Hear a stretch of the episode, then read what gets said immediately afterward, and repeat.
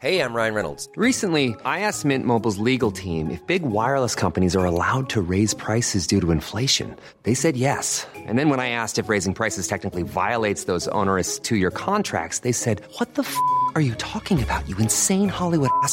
So to recap, we're cutting the price of Mint Unlimited from $30 a month to just $15 a month. Give it a try at mintmobile.com slash switch. $45 up front for three months plus taxes and fees. Promo rate for new customers for limited time. Unlimited more than 40 gigabytes per month. Slows. Full terms at mintmobile.com. Lock in defensively. And we get a stop going in the half. One, two, three. Attack, attack, attack.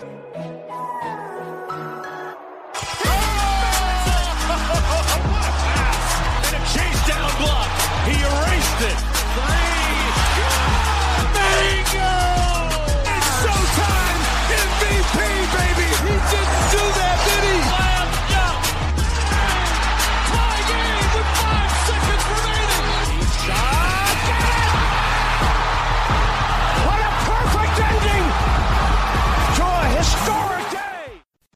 Salut à tous, bienvenue dans l'épisode numéro 133 du podcast Dunk Hebdo. Très heureux de vous retrouver pour un nouvel épisode, le premier de la saison régulière 2018-2019. Avec moi cette semaine, Alan. Tout d'abord, ça va Alan? Salut Ben, salut tout le monde. Ouais, ça va super. On est dedans, on est dans le vrai. On est, on a la tête dans le guidon. Et Tom, ça va Tom? Ouais, ça va et vous? Bien? Très bien. Ça va très bien, ça a repris beaucoup, beaucoup de choses à dire. Et comme chaque année, on va être honnête, c'est pour moi le pire épisode de l'année. Parce qu'il y a plein de choses à dire, mais on doit se cadrer, mais on peut pas non plus tirer des conclu- conclusions, c'est un peu difficile à cadrer cet épisode-là. Donc ce qu'on a décidé de faire, c'est que contrairement à d'habitude, où on a l'habitude de prendre un sujet, de le disséquer pendant, allez, disons 40 à 50 minutes, et ensuite de laisser quelques dizaines de minutes pour l'overtime, on va cette semaine enchaîner les sujets, les Bucks, les Lakers, les 76ers. On va parler de pas mal de choses et euh, dire ce qu'on a un peu vu dans ce début de saison.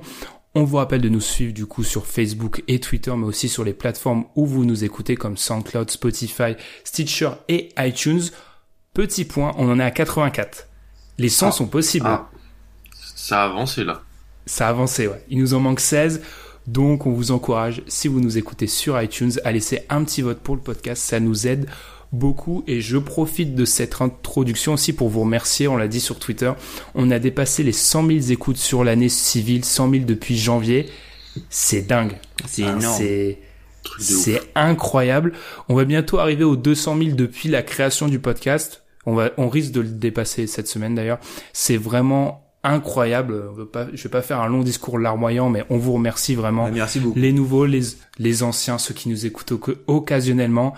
Merci. Enfin, vraiment, 100 000 sur, euh, c'est même pas sur une année parce qu'il nous reste, euh, il nous reste deux mois. Mm. Donc c'est, c'est vraiment dingue. Et je devrais peut-être m'arrêter de parler parce que le programme il est assez chargé. Donc ça on se retrouve juste. à- T'as vu ça de tête? C'est mon côté freestyle. Et nous on va se retrouver juste après la pause pour parler de ce début de saison. Vous écoutez le podcast Dunk Hebdo. Retrouvez-nous sur toutes les plateformes d'écoute comme SoundCloud, iTunes ou Podcast Addict, ainsi que sur les réseaux sociaux comme Facebook ou Twitter.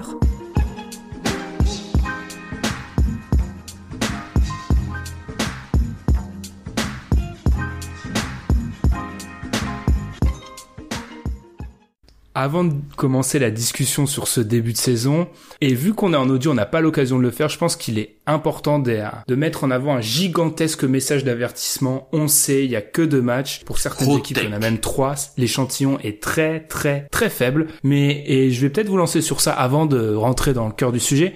C'est Nate Duncan qui l'a dit dans son podcast, le Duncan, qu'on qu'on vous recommande si vous êtes vraiment un aficionados.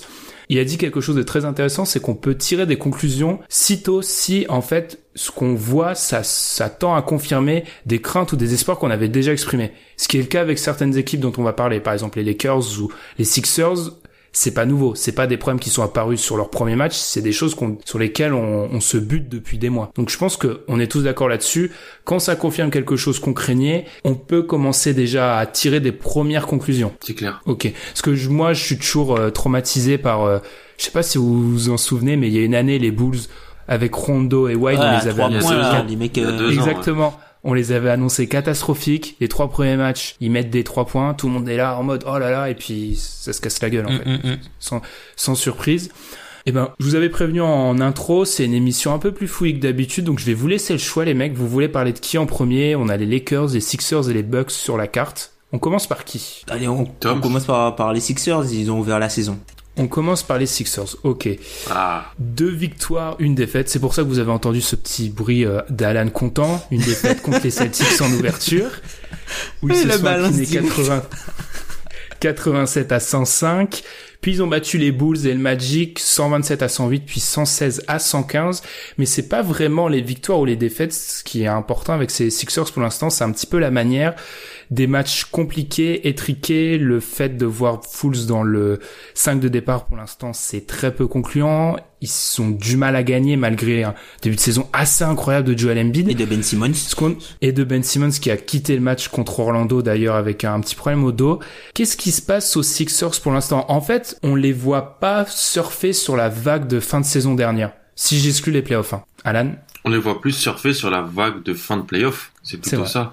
Parce que on voit une équipe avec qui peut potentiellement avoir les deux meilleurs joueurs sur le terrain euh, la plupart du temps, mais avec euh, à côté des éléments qui, qui, se s'entrechoquent pas de, la meilleure des façons. Et donc euh, ça annule un petit peu la force que peuvent représenter Ben Simmons et, Joel Embiid. Après, contre les Celtics, on sait que c'est un peu délicat pour pour pour Embiid et que Simmons, malgré tout la force qu'il a, son impact, son influence est un petit peu gommé par les, les autres à côté qui sont bien bloqués par euh, par, Brad Stevens quand les Celtics jouent, le, jouent les Sixers. Mais c'est vrai que, et tu le disais en off, l'effectif est pas hyper ronflant pour le moment aux côtés de des Sixers et c'est un petit peu ce qu'on pouvait ce pouvait espérer après la fin de saison dernière essayer de voilà de trouver deux trois pions qui pouvaient parfaitement euh, se mettre dans le collectif euh, aux côtés des deux, grosses stars ça n'a pas été tellement le cas pour le moment Tom, ton impression sur ce début de saison, encore une fois, on le répète une dernière fois, c'est que le début de saison, mais ça confirme quelques craintes qu'on avait.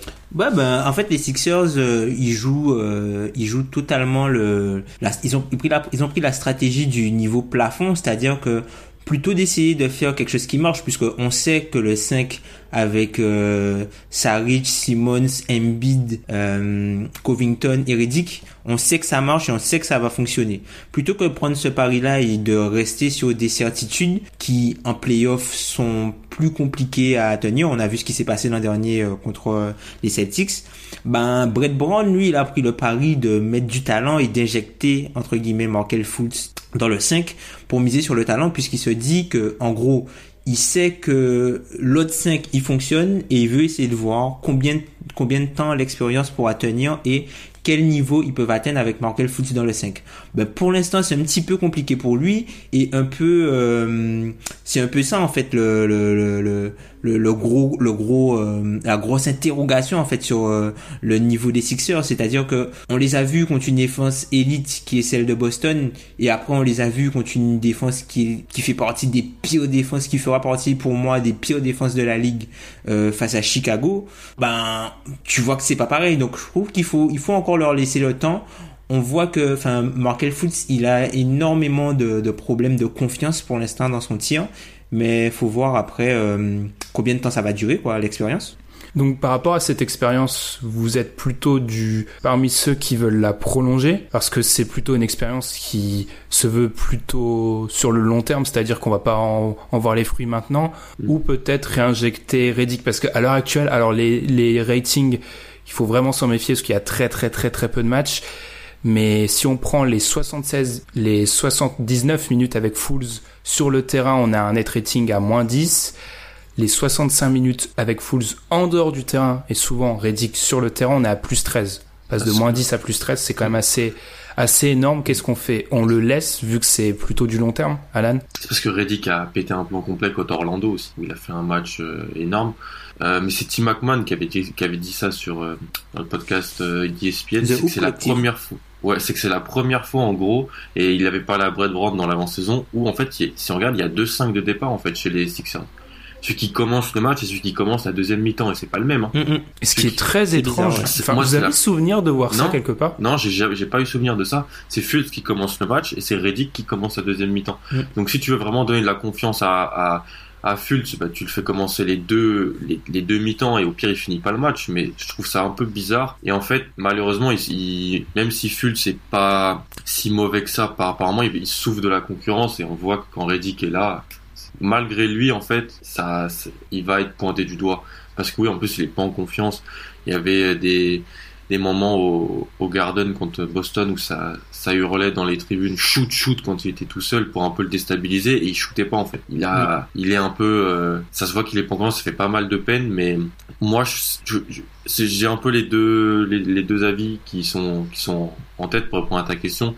Parce que sur le long terme, je pense qu'il faudrait laisser Fultz parce que c'est une pierre angulaire du, du projet. Ils, ils ont tradé un, un gros pic pour le, pour aller le récupérer. Ça serait pas un peu acheter le drapeau blanc trop tôt de, de, de le sortir, je sais pas. Mm. Il y a de ça. Tom, ton avis là-dessus? Moi, je suis, j'avoue qu'à l'heure actuelle, tu peux pas arrêter ça au bout de euh, de trois matchs, pardon. Ça serait vraiment un signe de d'échec tu peux pas faire ça, mais c'est vrai que c'est assez difficile pour l'instant et la preuve en est, c'est que ça marche pas. C'est-à-dire qu'ils ont eu, ils ont dû batailler pour battre le Magic. Ils ont dû avoir un match exceptionnel de Reddick à 31 points en sortie de banc pour battre le Magic, qui est pas censé être une équipe, même s'ils ont fait un bon match, qui doit poser problème aux Sixers. Bah, surtout qu'ils étaient un back-to-back et qu'ils s'étaient fait euh, démonter par Charlotte euh, le match d'avant. La veille, ouais. ils s'étaient fait démonter par Charlotte la veille. Mais vraiment démonter. Ouais, ouais, c'est ça. Hein.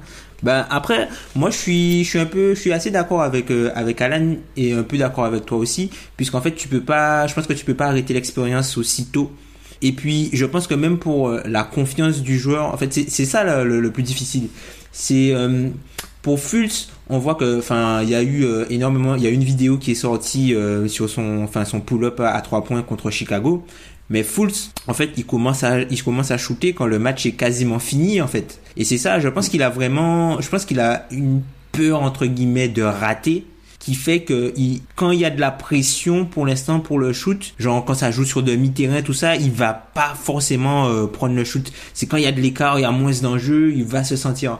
Donc faut voir après mentalement est-ce que si par exemple il continue à prendre des shoots et que ça rentre pas, si par exemple il, a une série de sur trois matchs de 15 15 15 échecs consécutifs, est-ce qu'il va continuer à prendre les shoots ou est-ce qu'il va euh, il va arrêter de shooter totalement quoi?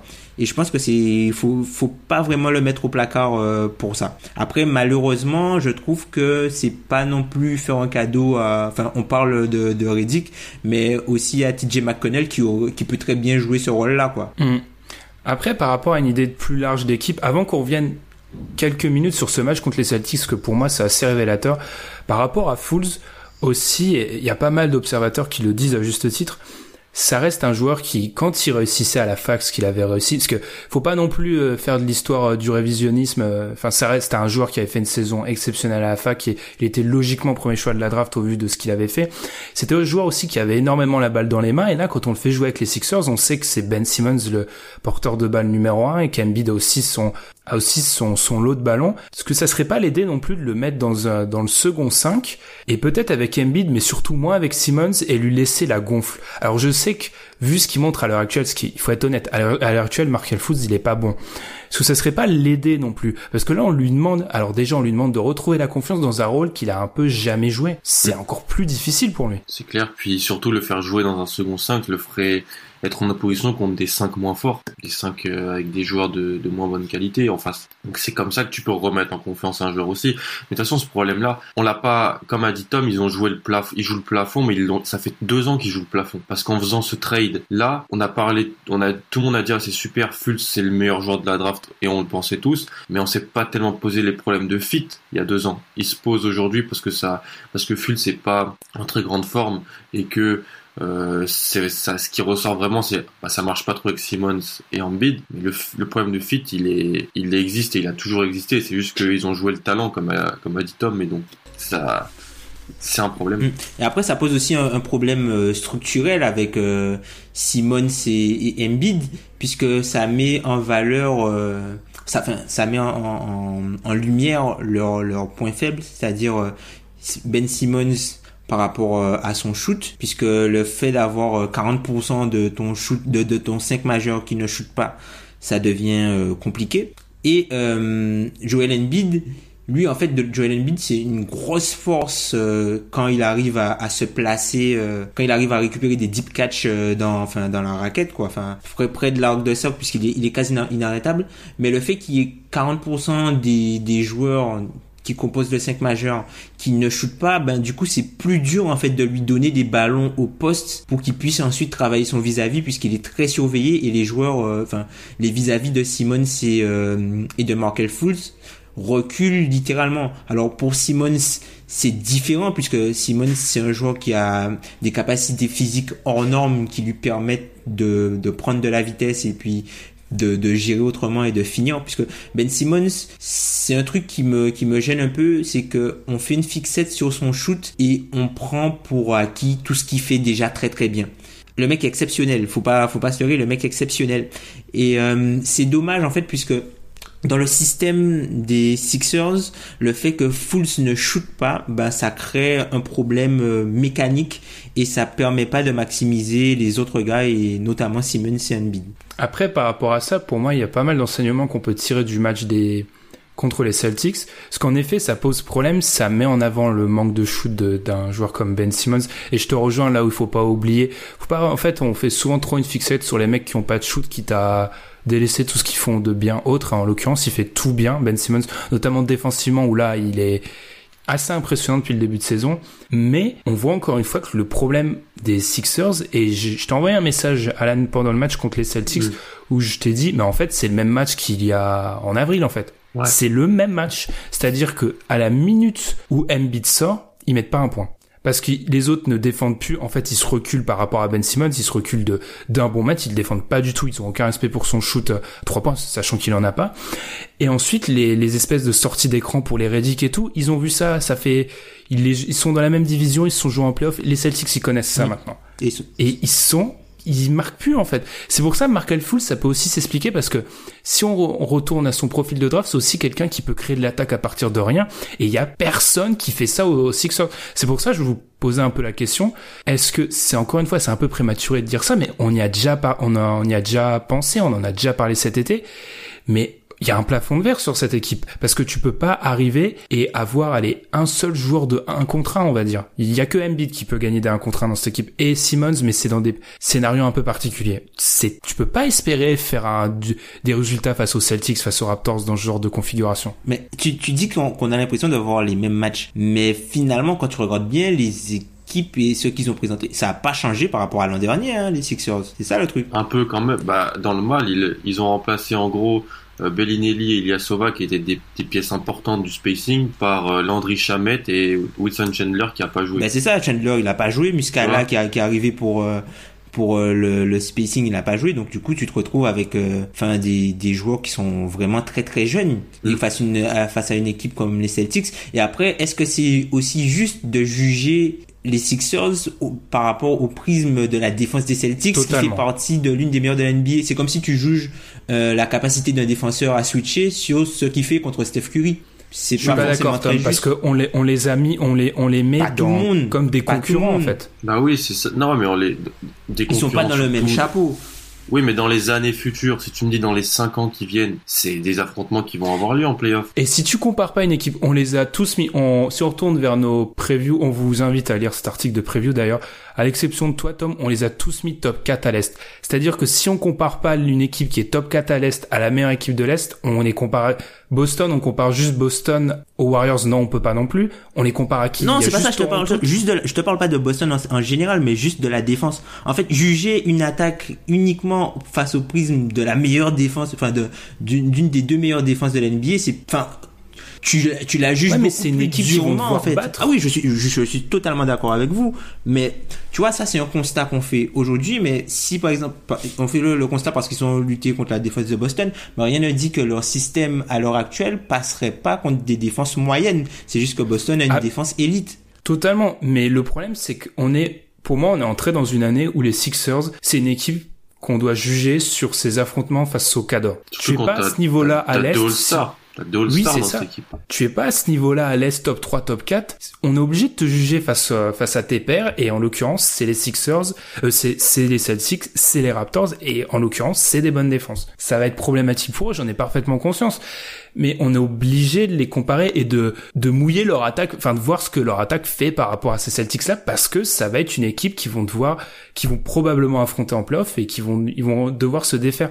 Et ces problèmes là, pour moi, ça va être des problèmes que vont rencontrer les Sixers contre toutes les bonnes défenses. Tu peux pas arriver avec trois joueurs de fin de chaîne, on va dire. Enfin, il y a personne qui crée de l'attaque. Quand Embiid sort, c'est une catastrophe et c'était la même chose en playoff. Enfin, moi, je suis assez inquiet à ce niveau-là. Peut-être Alan, le mot de la fin, parce qu'on on a dit qu'on enchaînait les sujets, mais on a déjà pas passé pas mal de temps. Non, non, je, je suis d'accord avec ce qui a été dit. Moi, je les juge face au, face au top 4. L'année dernière, on aurait pu les juger. Et puis surtout, Tom l'avait, le rappelé souvent, leur énorme série de victoires, c'était contre des équipes qui, en fait, c'était euh, qui va, un concours de qui va tanker le mieux, en fait. Et ils ont ils ont battu tous ces gens-là. Donc, euh, c'était un petit peu surfait aussi, cette série de victoires. pour ça qu'ils se sont retrouvés avec l'avantage du terrain au premier tour des playoffs. Là, c'est l'année, c'est l'année 2. C'est, il y a eu, il y a pas eu de trop gros changements en effectif. Peut-être attendre que, que Muscala, Chandler reviennent, parce que ça apportera du spacing, c'est clair ils en ont besoin quand ils ont des, un joueur comme Ben Simmons sur le terrain. Mais il y a toujours des questions, parce qu'ils ont battu Orlando, ils ont battu Chicago. Et ils ont galéré à battre Orlando. Donc, euh, ben ouais, ben ouais, ce sera à voir. Après, on verra. On aura peut-être un élément de réponse parce qu'ils jouent euh, la semaine prochaine. Ils jouent contre euh, les Pistons et les Bucks. Ouais, des affrontements assez intéressants. Les Bucks. Alors la transition serait parfaite. Est-ce qu'on enchaîne par les Bucks et on se laisse les Lakers pour la fin bah, C'est bah, bah, d'ailleurs pour ça que je t'ai fait la passe. Hein. J'ai vu ça, la passe des six. Alors moi j'avoue les Bucks là c'est euh, plus aucune retenue, plus aucune nuance par rapport au début de oh saison. Là on explose tout ce qu'on a dit. oh non. Les Bucks, deux matchs, deux victoires. Un premier match contre les Hornets, une victoire assez étriquée malgré le fait qu'ils avaient mené assez largement en début de match. Et surtout la stat à retenir 34 tirs à 3 points tentés. Pourquoi il faut la retenir? Parce que le match d'après, contre les Pacers, un match largement dominé dans leur nouvelle salle d'ailleurs, très belle salle au passage. 47 tirs à 3 points. Petite stat que j'ai cherché, j'ai cherché pas mal de petites stats comme ça cette semaine. Record de franchise avec 47 tirs à 3 points. Tenté, c'était quoi le précédent record pour la franchise? On est à 47. Hein. Le précédent était à 36. 36 ouais, ouais, j'étais devant le match. Euh, ouais. C'était 11 tentatives d'écart une petite révolution parce que on tire beaucoup plus de 3 points. On gagne avec les 3 points. Il faut savoir que la saison dernière, dans les matchs où ils avaient tenté 33 points ou plus, le bilan était une victoire pour 9 défaites. Donc en gros, tirer, c'était pas un résultat. Le résultat n'était pas forcément la victoire du côté des Bucks. Moi, je vous avoue, j'ai vu les deux matchs, je suis complètement séduit. Qu'est-ce que vous avez à me dire sur ces Bucks pour me calmer? Là, il faut me calmer. Là, c'est l'objectif de cette séquence. Euh, bah, en fait, c'est il y a, un, très bon article sur les Bucks qui est sorti de Eric Name. Eric Name qui écrit euh, pour euh, The Athletic et qui écrit aussi pour The Early Birds qui est un peu un, blog euh, qui s'intéresse aux aspects du jeu et à, à l'analytique.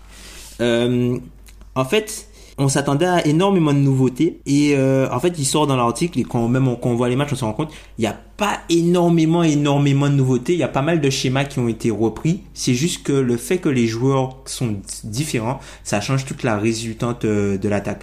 On voit qu'ils prennent une énorme partie de leur tir à trois points par rapport à leur euh, leur shoot totaux et t'as aussi euh, ça s'est fait parce que c'est parce que enfin tu remplaces John Henson par euh, tu remplaces John Henson par Brook Lopez. Donc c'est déjà quelque chose de, de très important pour ton spacing général et tu te retrouves désormais avec qu'un seul non-shooter entre guillemets qui est Bledsoe. Et on le voit en fait sur des possessions où, tu vois Yanis qui arrive à, avoir un, avantage de taille sur un joueur ou qui arrive à, récupérer un switch sur un meneur ben là il y a aucun problème pour trouver l'un des quatre euh, joueurs démarqués et il y a un truc que je trouve très intéressant en fait c'est Eric Bledsoe sans ballon qui pose des, des écrans en fait euh, des écrans retard et qui pose des, des, des écrans sur les, les des backscreens en gros un peu à la manière d'un André Robertson quand il a pas le ballon. C'est un truc que j'ai jamais vu Bledsoe faire et euh, ça marche très bien pour les Bucks. Alan, tu as pu voir ce match Hornet Bucks pour une raison qu'on n'explique pas maintenant, mais vous allez bientôt savoir dans le teasing démarre dans quelques, quelques semaines. Qu'est-ce que t'en as pensé d'un match où on a un petit peu vu les Bucks, on a vu les deux visages c'est-à-dire que ah très fringant et un peu plus dans le dur en deuxième partie. Mais les deux visages à cause de quoi? Juste à cause de l'adresse en fait, parce que ça jouait un petit peu de la même, de la même façon. C'était alors j'étais plus récalcitrant que vous deux, par exemple sur l'effet Budenholzer, ça s'est peut-être vu dans là où j'ai mis euh, les bugs dans, mon classement à l'est. Bon après quelques jours ça paraît du génie, hein, j'ai l'impression, mais euh, en fait, ouais, le, spacing est bon, quoi. Jason Kidd peut aller se rhabiller. Euh, franchement, je pense que sans l'attaquer lui, son futur NBA, c'est en pointillé. Parce que ce que Bud, ce que Bud arrive à faire là, avec voilà un, un, très bon spacing, voilà la, la, signature d'Ilasova me paraissait onéreuse et longue. En fait, ça crée du spacing en, en sortie de banc. Euh, et comme comme tu l'as dit Tom, c'est moins de Henson, mais c'est plus de Henson dans son rôle à lui, quoi. Ouais. C'est plus de Henson dans ce que doit être John Henson. Voilà, un backup qui protège le cercle et qui est un joueur de fin de chaîne qui finit euh, les, les, les, les, les paniers près du cercle avec des, des shoots à, haut pourcentage. Et il joue... Tony Snell. Bah c'est ouais, ça, bah, ça en fait. Il joue avec énormément de shooters maintenant euh, mm. parce qu'il joue avec Snell, il joue avec euh, Della Vedova, il joue avec DiVincenzo. DiVincenzo. Donc ouais, le mec joue avec des artilleurs. il joue avec des artilleurs, donc c'est beaucoup plus simple pour lui. Et lui-même, il shoot à trois points. Bon, ça, euh, oui. Mais euh, puis DiVincenzo, qui a un, un profil qui est certains parlaient que c'était un petit peu haut pour le sélectionner à draft. Ça reste un joueur quand même qui peut créer son shoot, qui peut créer son shoot, et donc ils avaient peut-être besoin de ça en sortie de banc euh, l'année dernière. Ils n'avaient pas ça du tout. C'est quelque chose qui est, qui là. Moi, c'est surtout ça que j'ai envie de, parler. C'était un petit peu les autres joueurs parce qu'en en vrai, le 5 avec la doublette Janice Middleton, on sait que c'est, on sait que c'est du très très haut niveau. La doublette de Guard, Brogdon, Bledsoe, ça, ça peut défendre. Si ça met dedans, alors là c'est un gros bonus. Et puis tout ça, c'est coaché par Bud. Et puis non, franchement, je suis, surpris. Pour revenir sur la, les stats au tir, il y a, les gens disent souvent, bon, l'adresse, ça vient, ça part, donc peut-être que ça va s'arrêter. Mais ce qu'a compris Budenholzer, ce qu'a compris aussi un mec comme Steven, c'est que plus tu shootes, moins t'as de chances que cet adage il se vérifie. Parce que plus tu shootes, plus t'as de tentatives. Et avec les joueurs qui sont de plus en plus adroits aujourd'hui, l'adresse elle sera toujours un minimum présente et donc ça limitera la casse. Donc je suis, surpris et dans le positif et par, par cette équipe des Bucks. Vas-y Ben, parle-nous d'Eric Bledsoe. Eric Bledsoe. Alors Eric Bledsoe, pour ceux qui ont un peu de mémoire et certains vont s'en souvenir, j'avais quand même mis comme euh, favori même pour le titre de Isaiah Thomas, donc la descente aux enfers.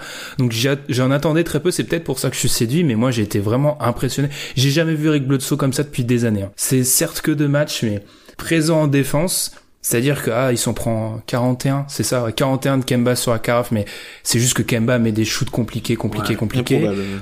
Oladipo en met 24 ou 25, mais Oladipo il doit en mettre les 15 quand le match est hors de portée. Donc il a fait vraiment le taf. En attaque, il met des shoots. Enfin, on a l'impression que cette série un peu, on parle de prolongement des playoffs, bah j'ai l'impression que Bledsoe, et c'est une bonne nouvelle pour les Bucks, il est pas dans le prolongement de ces playoffs où il avait été un petit peu marche, où Terry Rozier lui avait marché dessus. Terry qui? Terry, euh, Scary Terry lui avait marché dessus, pardon. Ouais, moi je suis vraiment séduit. Alan, et t'as eu raison de parler des role players qui sont. Alors Brandon, il, il loupe pas, il loupe pas un shoot. Mm. Alors c'est simple, il met tout. Ouais, ça, il ouais. met tout. Ça, ça tiendra pas. Hein. Mais non. il met tout pour l'instant. DiFincenzo, j'étais assez surpris de le voir rentrer sur le terrain contre les Hornets avant Tony Snell. Je me suis dit, ok. Et en fait, il apporte du spacing. Vous avez raison. Enfin, on voit vraiment la touche Bud. Et moi, je suis vraiment, j'en ai un petit peu parlé avec Pierre vite fait, mais il y a ces systèmes où ils sont à 5 autour. Mm -hmm. En fait, il y a personne dans la raquette. Comment tu peux demander à un défenseur de prendre un contre un de Giannis sachant qu'il a aucune aide derrière lui possible? Mm. C'est, ça, c'est assez effrayant. Non, moi, je suis, je suis convaincu et même avec un petit changement. Ensuite, je vais vous redonner la parole, mais il y a un petit truc que j'ai noté et moi je trouve ça très malin, c'est qu'en fait, peut-être qu'il le faisait avant, mais moi ça m'a vraiment marqué sur ces deux premiers matchs. Giannis, il fait quoi? Il fait 18 et 18 et 15 rebonds, je crois, de tête.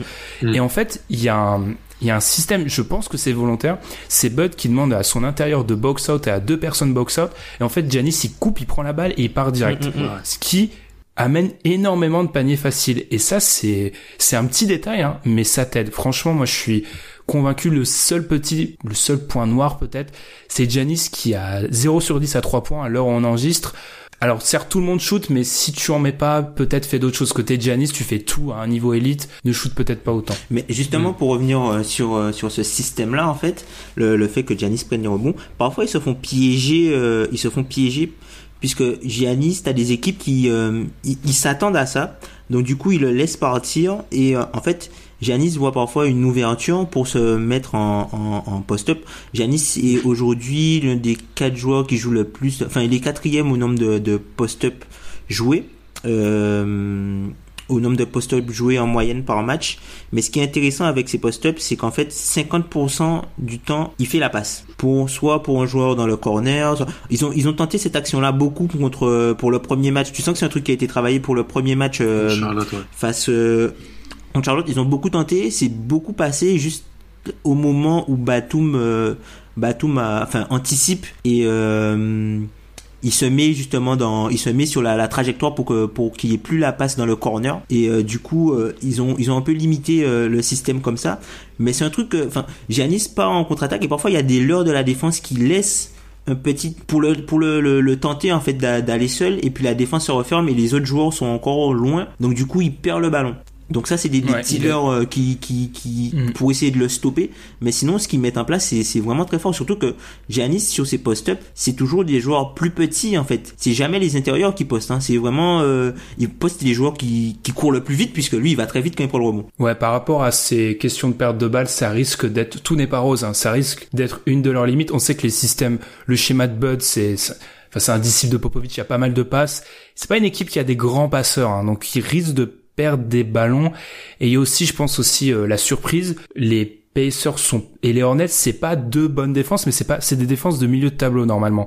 Et ils ont été à la ramasse quand même. Alors, ça, en plus, c'est un- on en parlera peut-être en fin d'émission, mais ça s'inscrit dans un début de saison où personne ne défend. Donc peut-être qu'ils vont pas avoir autant de, de situations ouvertes, mais je trouve ça fringant. Ça, par exemple, ça m'étonnerait de les voir continuer à 38% à 3 points toute la saison. Enfin, ça serait là s'ils sont à 38% à 3 points toute la saison, ok, danger.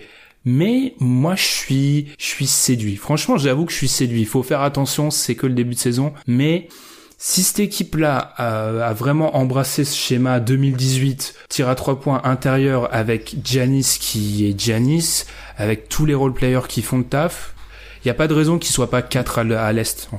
Et surtout, tu vois, ils prennent, ils prennent un petit peu de shoot à mi-distance, mais les joueurs qui prennent les shoots à mi-distance, c'est Middleton.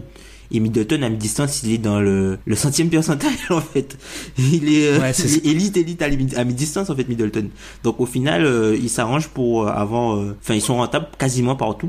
Ouais, vraiment. euh, Je sais pas si on a autre chose à dire. C'est ça le problème des équipes qui font un bon début de saison, c'est que c'est très positif, mais vraiment, moi, j'ai été, j'ai été séduit et à voir et aussi défensivement. On a parlé beaucoup de l'attaque là. Défensivement, j'ai parlé de Bledsoe, mais en fait, il y a, on a l'impression que c'est une équipe qui, là, ils font ce qu'ils doivent faire défensivement. Contrairement aux autres années, il y a plus de schéma totalement à la rue. Ça doit être une, ça va être une équipe qui peut être top 10 défense parce qu'il y a que des bons défenseurs individuels à l'exception de Brook Lopez. Mais ce qu'on peut voir, c'est qu'en fait, j'ai l'impression que Budenholzer, il a vraiment dans l'idée à terme de faire de, de son patron de la défense de Giannis, ce qu'il était déjà un peu, mais dans l'idée, vu comment il met les schémas en place, je pense qu'il veut qu'en, dans les matchs importants de playoff, ça soit Giannis qui soit 5 et qui contrôle la raquette, en fait. Non, mais après, ouais, après, Brook Lopez, c'est un, un, joueur qui est très, très bon si tu veux, si tu veux jouer en drop. C'est-à-dire que c'est un peu à l'image d'un, joueur comme Pogazol. Tu vois, c'est, il est long, il est massif. Et c'est un joueur qui a, qui, a souvent été sous-estimé pour ses capacités à la dissuasion. Certes, c'est pas un gros contreur, mais il, se déplace bien, il, voit bien les angles pour euh, arrêter les joueurs. Non, c'est vraiment un, défenseur, on va dire intelligent. Et euh, bah du coup, il laisse les athlètes et lui il se place, parle un peu. Enfin, t'as l'impression que c'est c'est il est il est bien en fait dans cette défense, un peu à la manière de Ouais. Nurkic à Portland. Totalement. Je sais pas si vous avez quelque chose à rajouter sur Bah. ces Bucks avant qu'on enchaîne par les, les Moi, c'est- Lakers. Vas-y, Alan. Moi, surtout, ce que ça me dit, c'est qu'aujourd'hui, l'importance du coaching, quoi. Ah, ben ça. Qui, qui comprennent vraiment comment on joue au basket aujourd'hui n'a jamais été aussi importante pour moi en NBA parce que, Tom le dit, ça, la façon de jouer n'a peut-être pas tellement changé. L'effectif non plus n'a pas tel- tellement changé. Les nouveaux joueurs de la rotation, en gros, c'est DiVincenzo, Ilyasova et peut-être euh, Connaughton. Encore, il joue pas, il joue pas, il joue pas trop. Donc c'est vraiment le coaching, quoi. L'importance d'avoir un bon coach parce que ce qui s'est passé depuis 2-3 ans à, Gia- à tu vois, j'allais dire à Giannis, à Milwaukee, à Milwaukee, c'est vraiment, euh, bah, c'est pas normal, quoi. Et Ton Maker a disparu de la rotation. Ah oui, bah, Et- je me demandais où il était d'ailleurs. Il a disparu de la rotation. Sterling Brown aussi, c'est un peu dommage. Moi j'aime bien Sterling Brown. Mais Et- Della Vedova aussi joue pas. hein. il joue pas énormément et même DJ Wilson qui lui ben Bah, les, il deux, costard. les deux derniers pics là euh, Maker et euh, Ouais. ben, tu Bon, sens c'est que pas- voilà l'équipe joue la gagne C'est pas les pics de Budenholzer surtout. C'est pas lui qui a choisi ces joueurs-là. C'est ça. C'est aussi un petit peu politique de mettre DiVincenzo aussi, je pense, très vite dans la rotation. C'est un choix de Budenholzer. Ouais. Donc, il l'a euh, choisi. Hmm. Mais moi, je suis totalement d'accord avec, avec toi, Alan, et mea culpa, moi, c'est quelque chose que j'ai constamment tendance à sous-estimer l'importance du coaching. Mm. Et preuve en est, je vais faire une petite comparaison NFL pour ceux qui comprendront, mais moi, ça me fait penser aux Rams quand ils sont passés de Jeff Fisher à Sean McVay, tu vois. J'ai l'impression qu'on passe du 19e siècle à 2032, tu vois. Enfin, Ouais, ouais. vraiment, euh, c'est assez impressionnant. Mm. Et pour finir avec ces Bucks avant de- d'enchaîner avec le, les Lakers, c'est une équipe qu'il faudra surveiller parce que je pense que dans les semaines à venir, on va savoir des choses. Enfin, on va, on va voir le cœur net. À partir de lundi prochain, pas lundi 22, lundi 29, leur calendrier, ça donne euh, la réception des Raptors. Ils se déplacent aux Celtics, ils reçoivent les Kings et ensuite ils ont un petit road trip de 4 matchs où ils jouent Portland, Golden State, les Clippers et Denver. Et c'est d'ailleurs un back-to-back pour Clippers Nuggets. Donc là, tu joues quand même des matchs contre des équipes de bon niveau. On sait que ça a été leur difficulté la saison dernière. Ils avaient un bilan assez catastrophique contre les équipes à plus de 50%. On va savoir. Enfin, je pense que mi-novembre, on pourrait déjà savoir ce que, ce que vaut vraiment cette équipe des Bucks parce qu'il faut une nouvelle fois rappeler que, et on l'a dit plus d'une fois dans cette émission, c'est prouver que les 20 premiers matchs sont les plus importants, en fait. Enfin, ça te montre ce que, de quoi est fait vraiment une équipe les 20 premiers Mm. matchs et on enchaîne par les Lakers. Or là, je vous avoue, je sais même pas par quoi commencer, les Lakers. Bah, ce qui est frais ou ce qui remonte un peu plus longtemps Est-ce qu'on est dans une approche euh, d'analyse concrète ou est-ce qu'on parle euh, des, de, de bar fight Comme vous voulez. On va peut-être commencer, avant le plus léger, on va peut-être commencer par euh, notre impression sur le jeu des Lakers.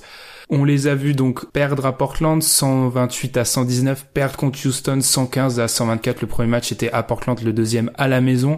Qu'est-ce qu'on retient dans le jeu de ce début de saison des Lakers? Tom, Euh, il y a pas mal de trucs. Enfin, tu sens que, c'est ça, ouais. Hein Il y a beaucoup de trucs, c'est ça qui est Ouais, compliqué. c'est ça, il y a pas mal de choses. Enfin, tu sens qu'ils essaient de. C'est une équipe qui est quand même disciplinée offensivement, entre guillemets, je trouve. Ils essaient de dérouler des systèmes, ils essaient de faire des choses, ils sont. ils sont... Enfin, ça, ça part pas, euh, ça part pas en cacahuète trop vite, on va dire. Certes, t'as, t'as, t'as quelques joueurs qui dégainent un peu rapidement. Enfin, Len Stevenson, tu comprends pas ce que vraiment à quoi il sert et pourquoi il est sur le terrain. Fait longtemps ça, Mais- ça fait longtemps. Mais tu vois, tu, il y a des choses qui sont, moi je trouve qu'il y a des, des choses qui sont quand même intéressantes. Il y a des, il y a des systèmes de jeu qui sont posés où t'as, enfin, à part le match d'hier où LeBron un, un petit peu plus la balle en main et plus en homme orchestre entre guillemets. Enfin, tu sens que, enfin, voilà quoi, il y a des choses qui ont été travaillées et ils essaient de s'appliquer pour les mettre en place. C'est Très bien. ça. Je suis assez. Alan, qu'est-ce que tu as à dire sur ces. Il y a... Moi, j'ai noté, il y a 15 000 trucs à dire, donc on va essayer Ouais, de. En termes de jeu pur, j'ai vu que le match contre Portland, donc je peux pas parler du match contre Houston, mais ce que j'ai vu du match contre Portland, c'est, ouais, j'ai l'impression d'une, des, des deux joueurs qui ont envie de jouer ensemble. J'essaie de, LeBron qui a envie de bien faire avec les, les joueurs qu'il a à ses côtés. Mais oui, Len Stephenson, non. Et puis le, de pas avoir de, de solution au poste 5 aussi est très préjudiciable parce que McGee joue, mais ah, je pense qu'au mieux McGee c'est un backup et là le backup de McGee il y en a pas. Et Kuzma est en difficulté, hein, pour. euh, Kuzma est en di- bah, oui parce que Kuzma est en difficulté. Puis ouais, j'ai- Lon- Lonzo a, a eu des difficultés contre Portland. J'ai lu que ça a été c'était mieux contre Houston. Donc euh, C'était probablement le meilleur Lakers contre Houston. Avec euh, McGee, je pense. Mais après, pff, Houston, en termes d'opposition, j'ai pas trouvé Houston meilleur que Portland, par exemple. Dans ce qu'ils ont proposé en termes de jeu, j'ai pas trouvé Houston meilleur que Portland. Houston, ils sont pas super rassurants. Il y a que deux Non. matchs, hein, mais ils sont pas ouais. super rassurants pour l'instant. Puisque après, tu vois, défensivement, les Lakers, ils ont eu beaucoup de mal à s'adapter à, ben, à- au jeu euh, qu'a proposé euh, Portland, notamment euh, à- puisque c'était pas prévu que que Sos Castillo prenne feu. C'était pas du tout, c'était pas prévu.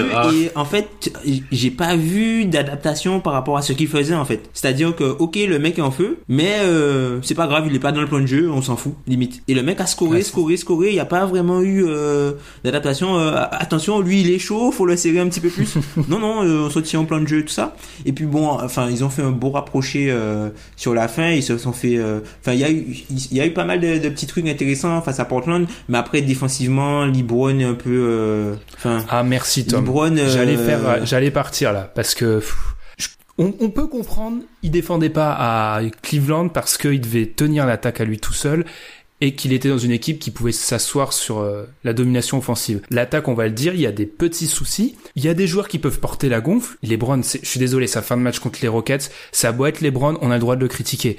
Il laisse ouvert PJ Tucker dans le corner, mais il ne fait rien. Il est à 5 mètres PJ ouvert, euh, PJ ouvert, PJ Tucker. PJ ouvert. PJ ouvert dans le corner. pas mal. PJ Tucker, c'est un joueur NBA quand il est ouvert, euh, même si c'est pas le meilleur des shooters, il met son panier, et c'est un panier hyper important. LeBron, il est pas, il gère en fait. Et moi, ce qui me fait peur, c'est qu'il est pas à l'est. Tu peux pas gérer à l'ouest. C'est-à-dire que si tu démarres 0-3, ce qui peut arriver vu qu'il joue les Spurs lundi, c'est pas bon. Mais en fait, il y a des promesses. Ils sont pas, ils sont. On va dire que c'est encourageant. Pour l'instant, c'est encourageant. Mais je te rejoins pas trop, Alain, sur Javel Magui. Moi, je l'ai. Il est bon. Et c'est pas. Enfin, il y a des Lakers qui sont beaucoup plus honteux que lui. Je pense à KCP qui est mais Alors, lui- complètement catastrophique. Je- enfin, bah, Joe Charles bah, devrait les moi, je- dans le 5. moi, je comprends, je comprends pas les rotations de Walton, de Walton. Parce que. Qu'est-ce qui, mais qu'est-ce qui lui est arrivé à KCP Honnêtement, c'est bah, incompréhensible.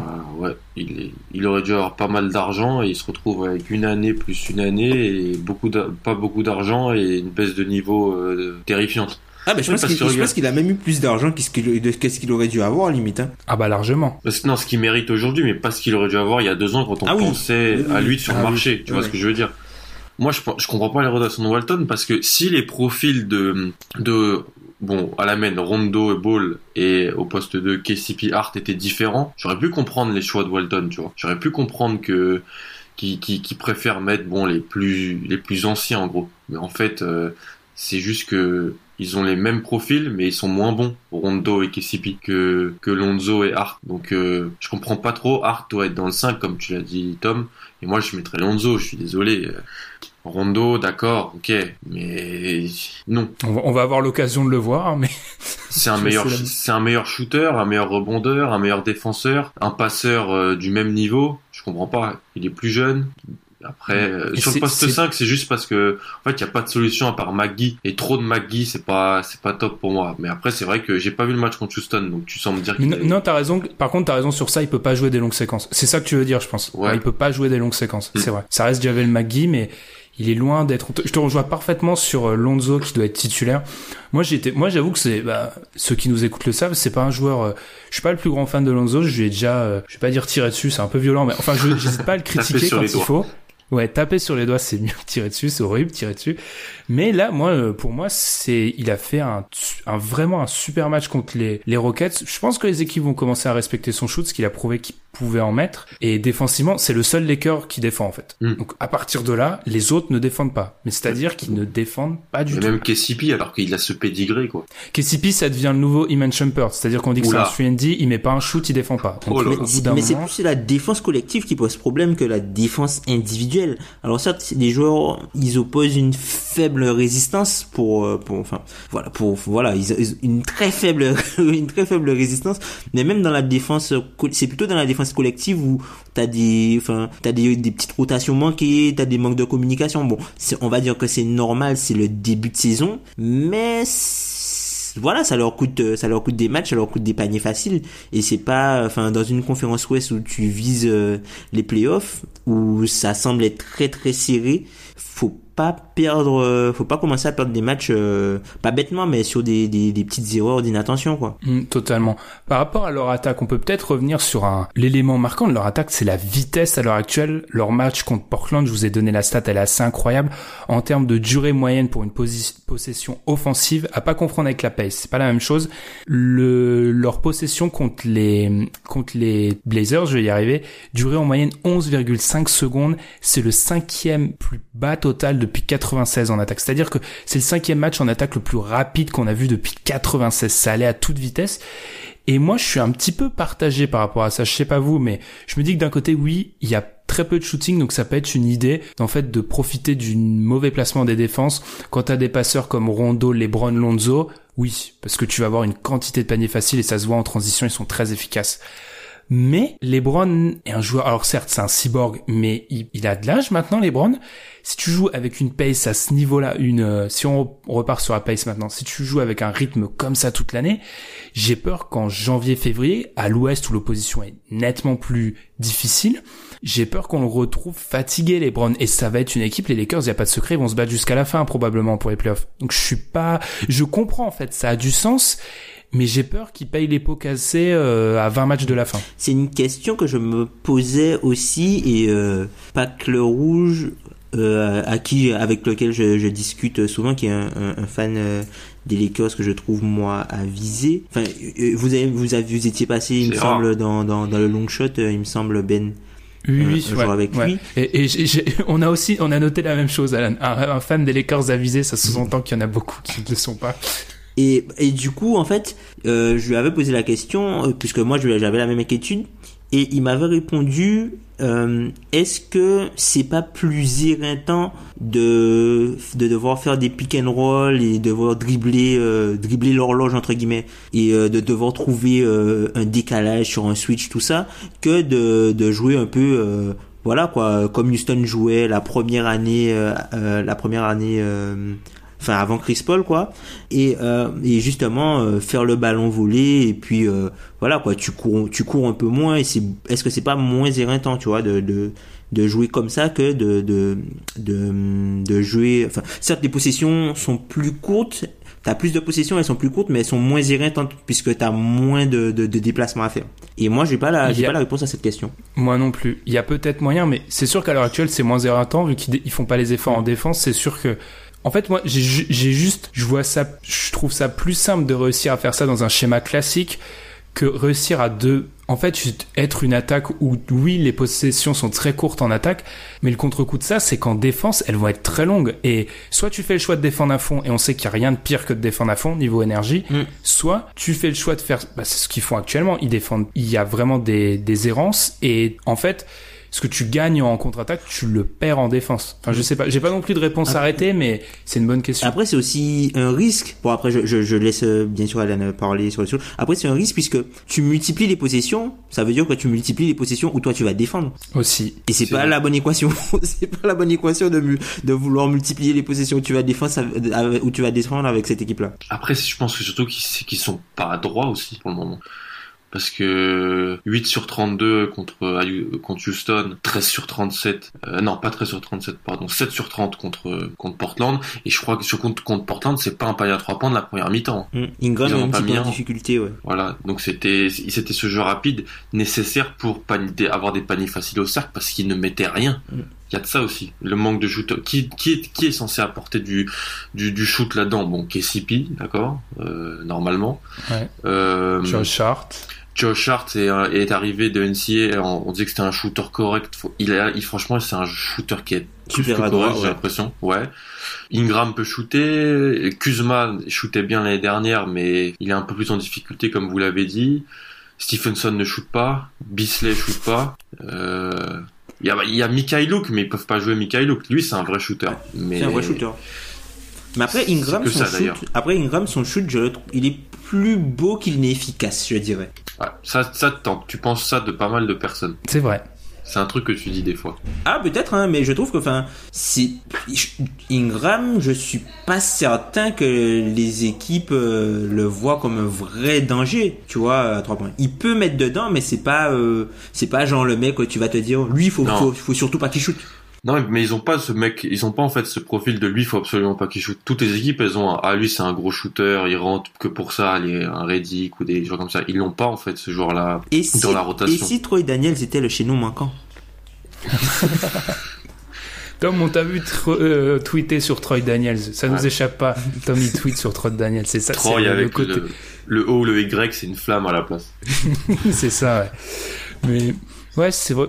C'est vrai qu'il y a, c'est vrai qu'il y a pas vraiment, je pense que t'as raison, Alan, j'y pense.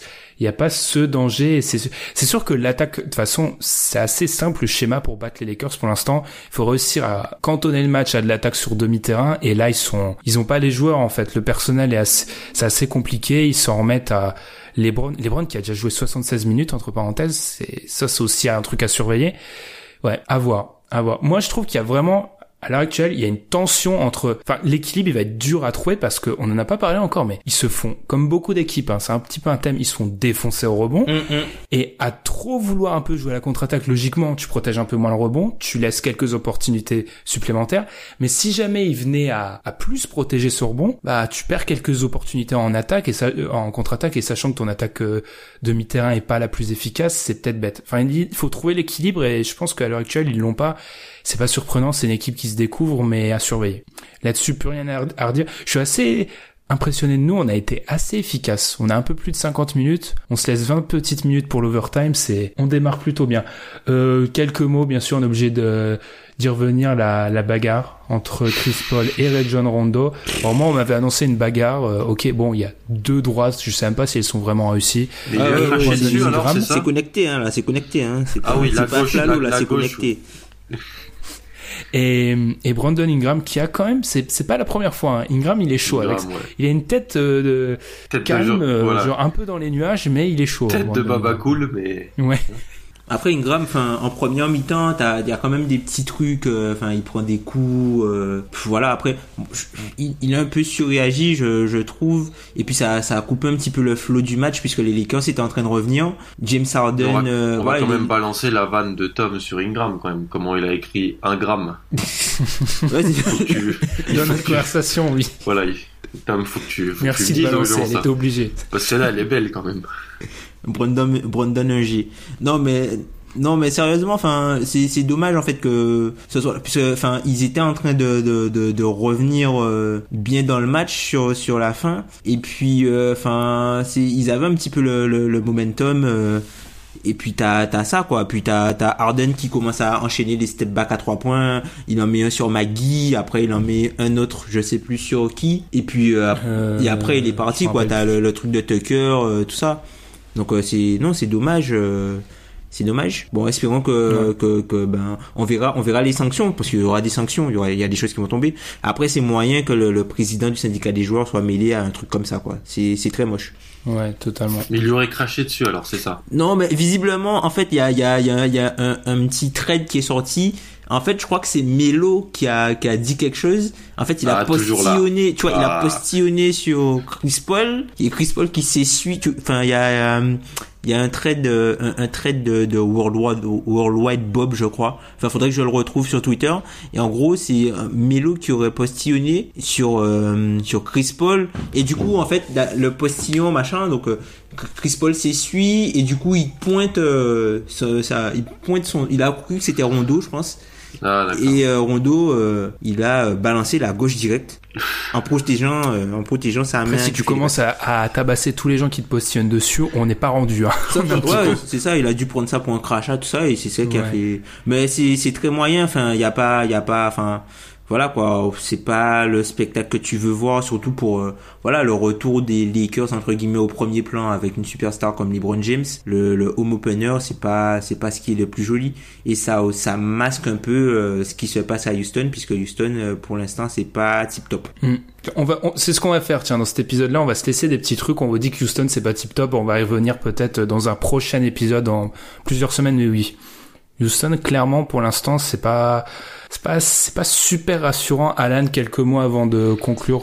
Rien à dire sur la bagarre. Enfin, bagarre Non. pour moi c'est un grand mot, mais C'est pas une bagarre. c'est ouais, c'est un échange d'amabilité. C'est ça, exactement. Ils se connaissent tous en plus, c'est ça le problème. Ils se C'est connaissent très très C'est ça bien. le truc qui est les marrant, c'est que bagarre. LeBron il calme Chris Paul qui est un, un de ses meilleurs amis alors que enfin il, il est plus proche de, de son adversaire dans l'histoire que de Rondo. Exactement. Rondo, on, on connaît l'animal. Bon, il y a Melo dans les mauvais coups toujours. Voilà. Mais Rondo, mais Rondo et Chris Paul, visiblement, d'après les, d'après ce qui est sorti, ça fait très longtemps qu'ils ne s'aiment pas. Donc, euh, fallait que ça C'est éclate. deux au bout joueurs que personne, c'est deux joueurs qui sont, comment je pourrais dire ça, pas dans leur délire, mais c'est deux joueurs en fait, oui, on peut comprendre. Enfin, c'est déjà sorti qu'ils sont, c'est pas les plus appréciés parce qu'ils ont leur caractère, c'est des féroces compétiteurs et forcément c'est des, enfin, ça fait pchit quand ce genre de, personnes se, se se font face.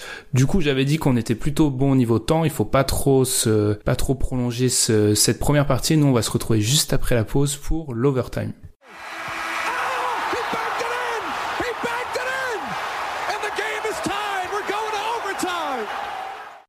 On vous le rappelle en ce début de saison, mais on le fait tout au long de l'année. N'hésitez pas à nous poser des questions sur Twitter, sur Facebook. On va y répondre pendant l'émission. On va commencer par une réflexion de Yaya Nix qui nous a dit sur Twitter et at Dunkebdo et at Tom Feller. Tu vois, c'est l'avantage d'être le chouchou, Alan. C'est que lui, en plus, on cite le site. En plus, on le cite lui, tu vois. Qu'est-ce que tu il, est, il, est, au sommet. Un jour, peut-être.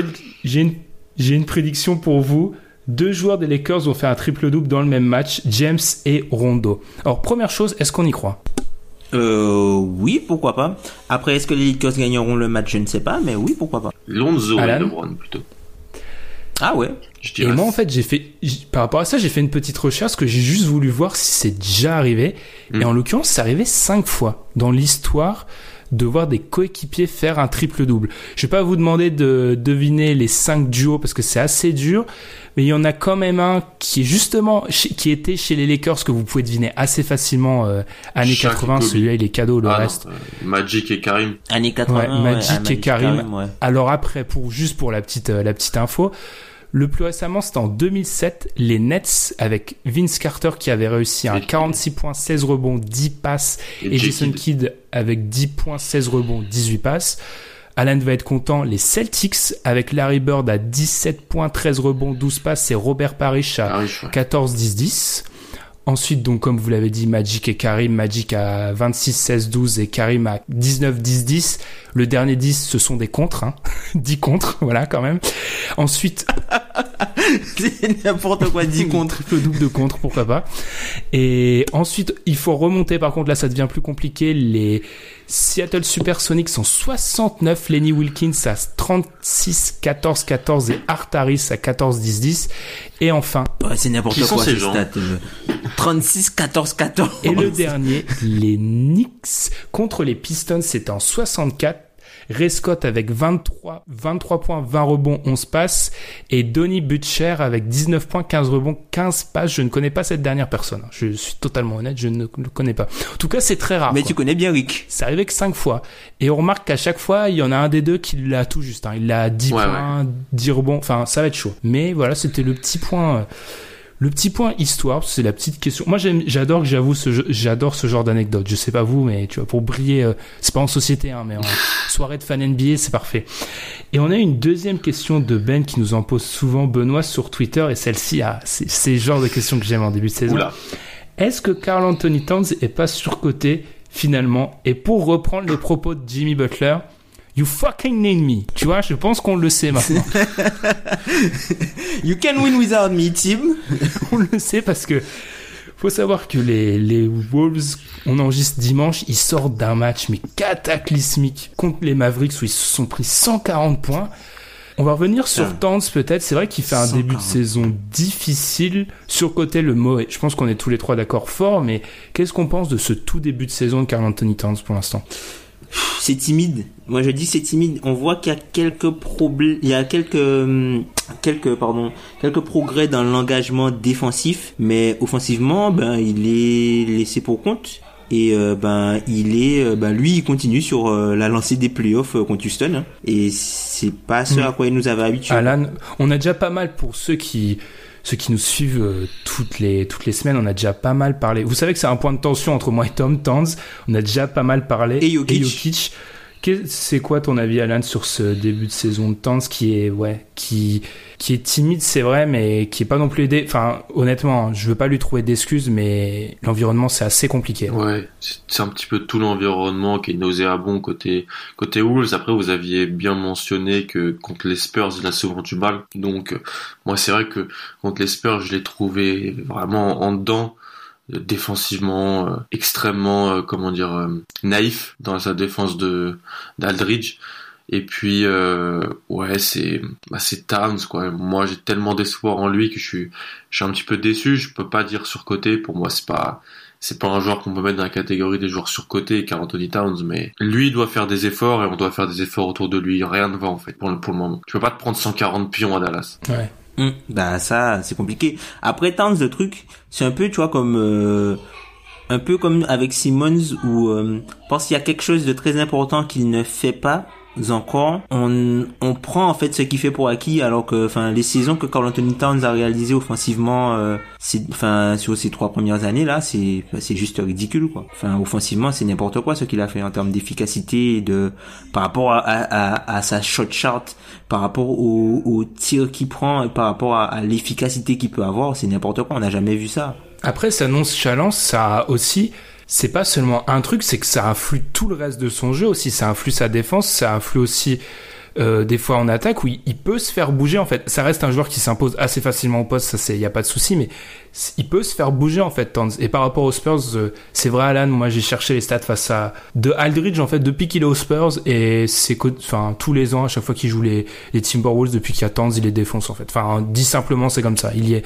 c'est un très beau, mauvais match-up, mais c'est juste peut-être un peu plus. Après, c'est, on l'a déjà dit, on, on se répète, c'est son caractère, mais oui, là, il faut surtout qu'on sait que, on sait qu'un joueur comme Butler, c'est du temporaire maintenant. Enfin, c'est normalement, c'était qu'une question de, de jours, ça, ça se prolonge, mais il doit s'imposer en fait. C'est pas normal que Derrick Rose, il prend une quantité de shoot astronomique. Enfin, il prend pas mal de shoot dernièrement. C'est pas Derrick Rose l'avenir de cette équipe. C'est pas à lui de prendre autant de shoot. Je veux dire, euh, il prend 21 shoots contre les Mavs.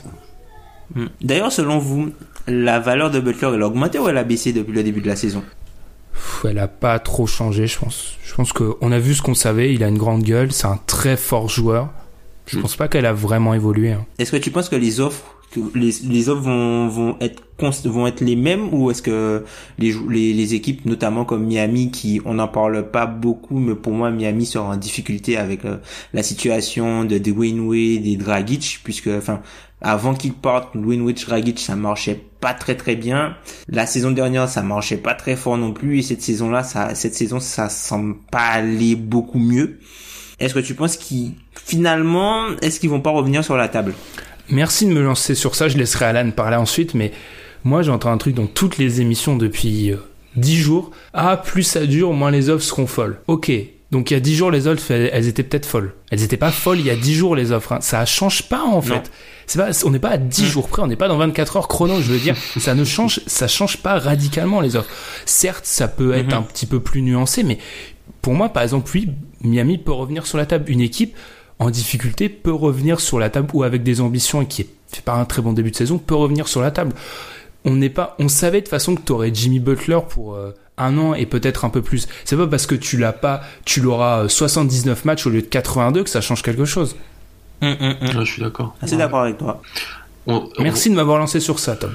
On sait pas trop les, les c'est très dur de dire les, les offres, les offres, on n'a pas vraiment d'informations en vrai. Moi, je, pas je, comprends pas cette théorie de pourquoi elle, elle baisserait les, les offres. Ça peut être même à l'inverse en fait. Bam, t'as tu te rends compte que en fait t'as un des joueurs tu peux t'en séparer par rapport où, où il est pas si terrible que ça dans ton projet donc tu peux l'inclure plus facilement en quelque sorte dans le dans le deal je pense que les gens disent surtout ça peut-être par rapport à Miami parce que Pierre mentionnait ça aussi, Josh Richardson fait un bon début de saison, donc euh, les gens qui voulaient l'inclure dans le trade, je pense que les fans de Miami sont sont pas trop trop pour. Bref, faut voir. Moi, je pense que si tu peux avoir Jimmy Butler, offre ou pas offre, qui chute, tu vas le chercher. Hein.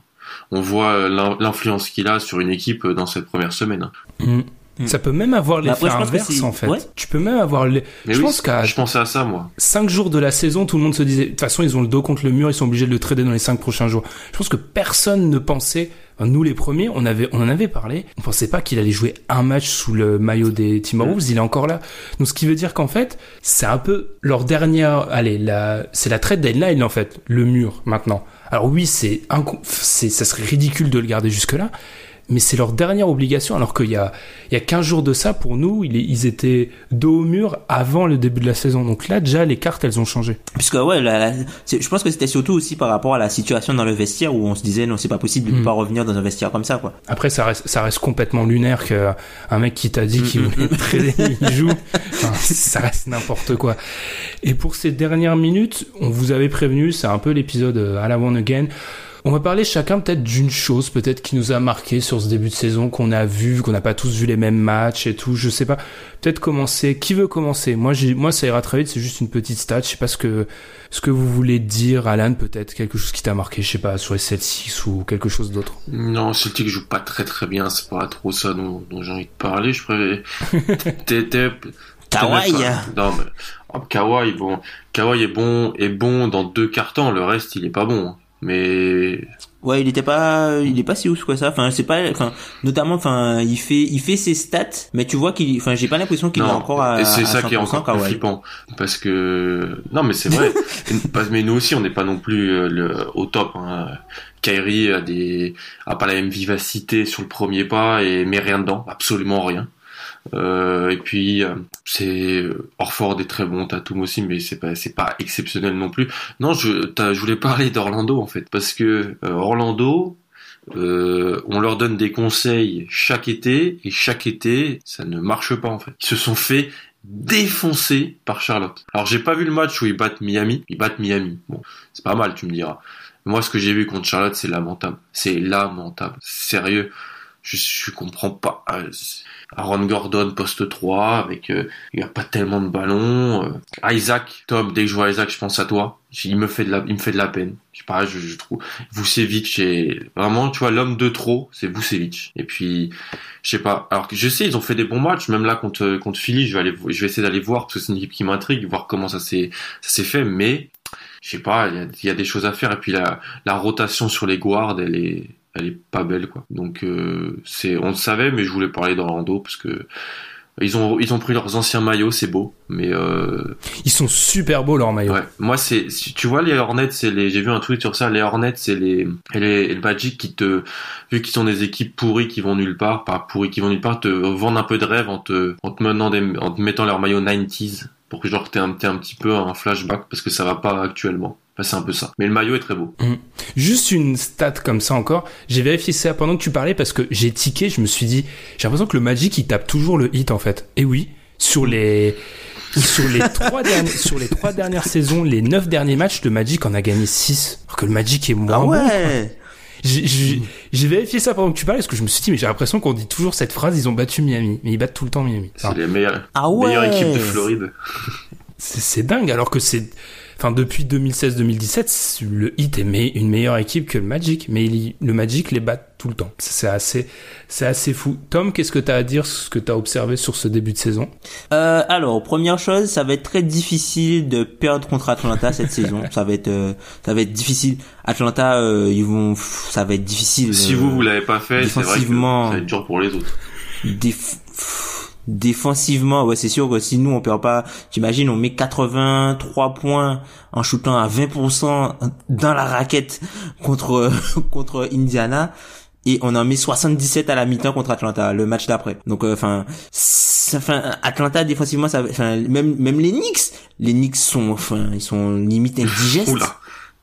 ils leur mettent plus de 40 points dans un quart temps. Enfin, ça va être difficile euh, cette saison les équipes qui veulent perdre contre Atlanta à part de tomber sur un, très young game ou voilà mais enfin Atlanta je pense pas qu'ils vont arrêter grand monde. Après enfin c'est une équipe euh, c'est une équipe qui joue pas cette cette qui joue pas sa survie sur cette saison quoi. Donc euh, voilà ils vont ils vont tenter des choses mais euh, c'est pas ce sera pas une très bonne équipe ils vont être excitants à avoir joué puisque enfin offensivement ils tentent des choses il y a des trucs mais en termes de résultats euh, je pense qu'ils vont ils vont se faire défoncer euh. est-ce qu'on revient est-ce qu'on revient sur moi je vous avais demandé ils- est-ce qu'ils vont gagner 20 matchs? Et on avait tous un peu hésité J'aurais dû, j'aurais, dû faire. oui je pense je pense je pense qu'ils vont gagner 20 matchs quand même puisque là ils sont ils sont quand même sans John Collins donc ça ça oblige à faire énormément jouer euh, Poetress par exemple Alex. Ça ça ça fait ça voilà ça ça fait jouer décaler Bembry euh, au poste 4 enfin voilà c'est pas c'est pas vraiment idéal quoi.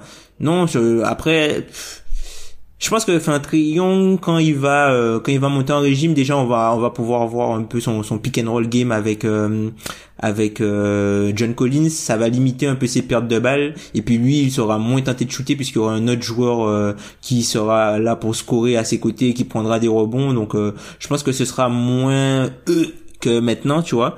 Mais euh, là enfin défensivement c'est très compliqué pour eux et puis euh, moi je voulais revenir un peu sur un truc qui m'a qui m'avait fait euh, assez rire c'est la feinte de Boban sur euh, sur Noël. Enfin c'est n'importe quoi ça. Enfin une fête où enfin le mec il lève juste le ballon quoi. Noël fait quoi 2 10 c'est ça ouais, il ouais, fait 2 en 10 gros ouais. Genre le mec, enfin le mec est devant l'arceau, Boban est juste devant l'arc de cercle Noël saute pour essayer de, de, de contrer la balle et Boban il lève juste la balle et la main de, de, de Noël passe en dessous du ballon quoi. Enfin, enfin c'est n'importe quoi. c'est n'importe quoi. C'est inhumain ça.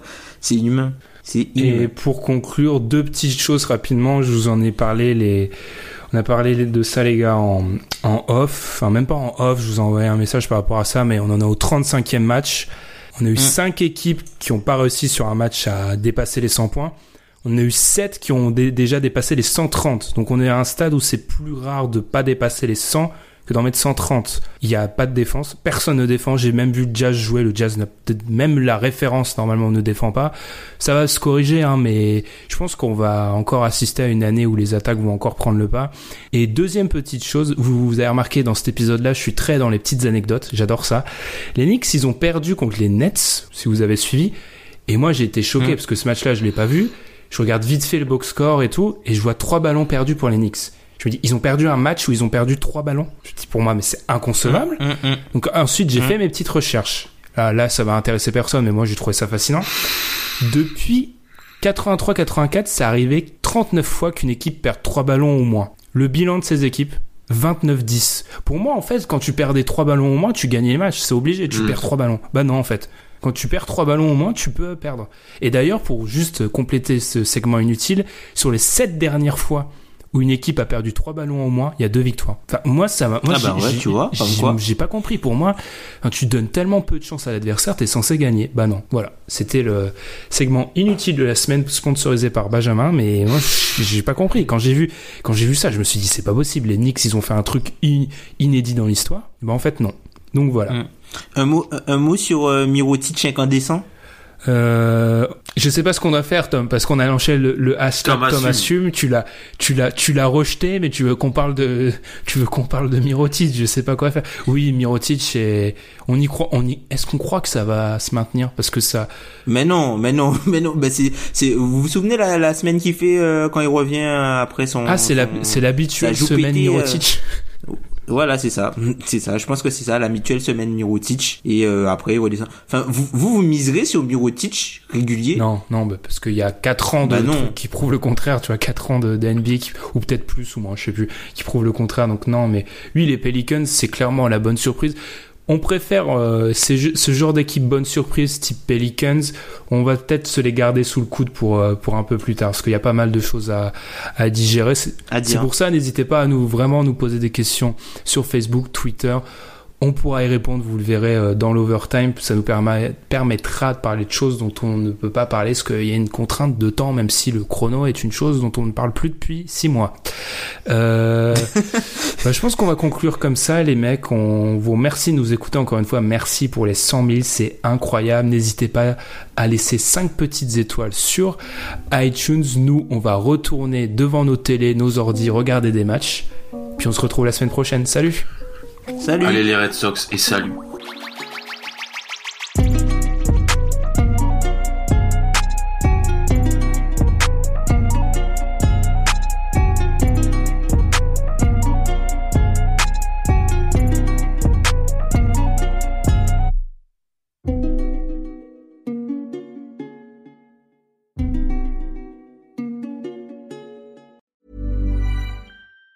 Even on a budget, quality is non-negotiable. That's why Quince is the place to score high-end essentials at 50 to 80% less than similar brands. Get your hands on buttery soft cashmere sweaters from just 60 bucks, Italian leather jackets, and so much more. And the best part about Quince, they exclusively partner with factories committed to safe, ethical, and responsible manufacturing. Elevate your style without the elevated price tag with Quince. Go to quince.com slash upgrade for free shipping and 365-day returns.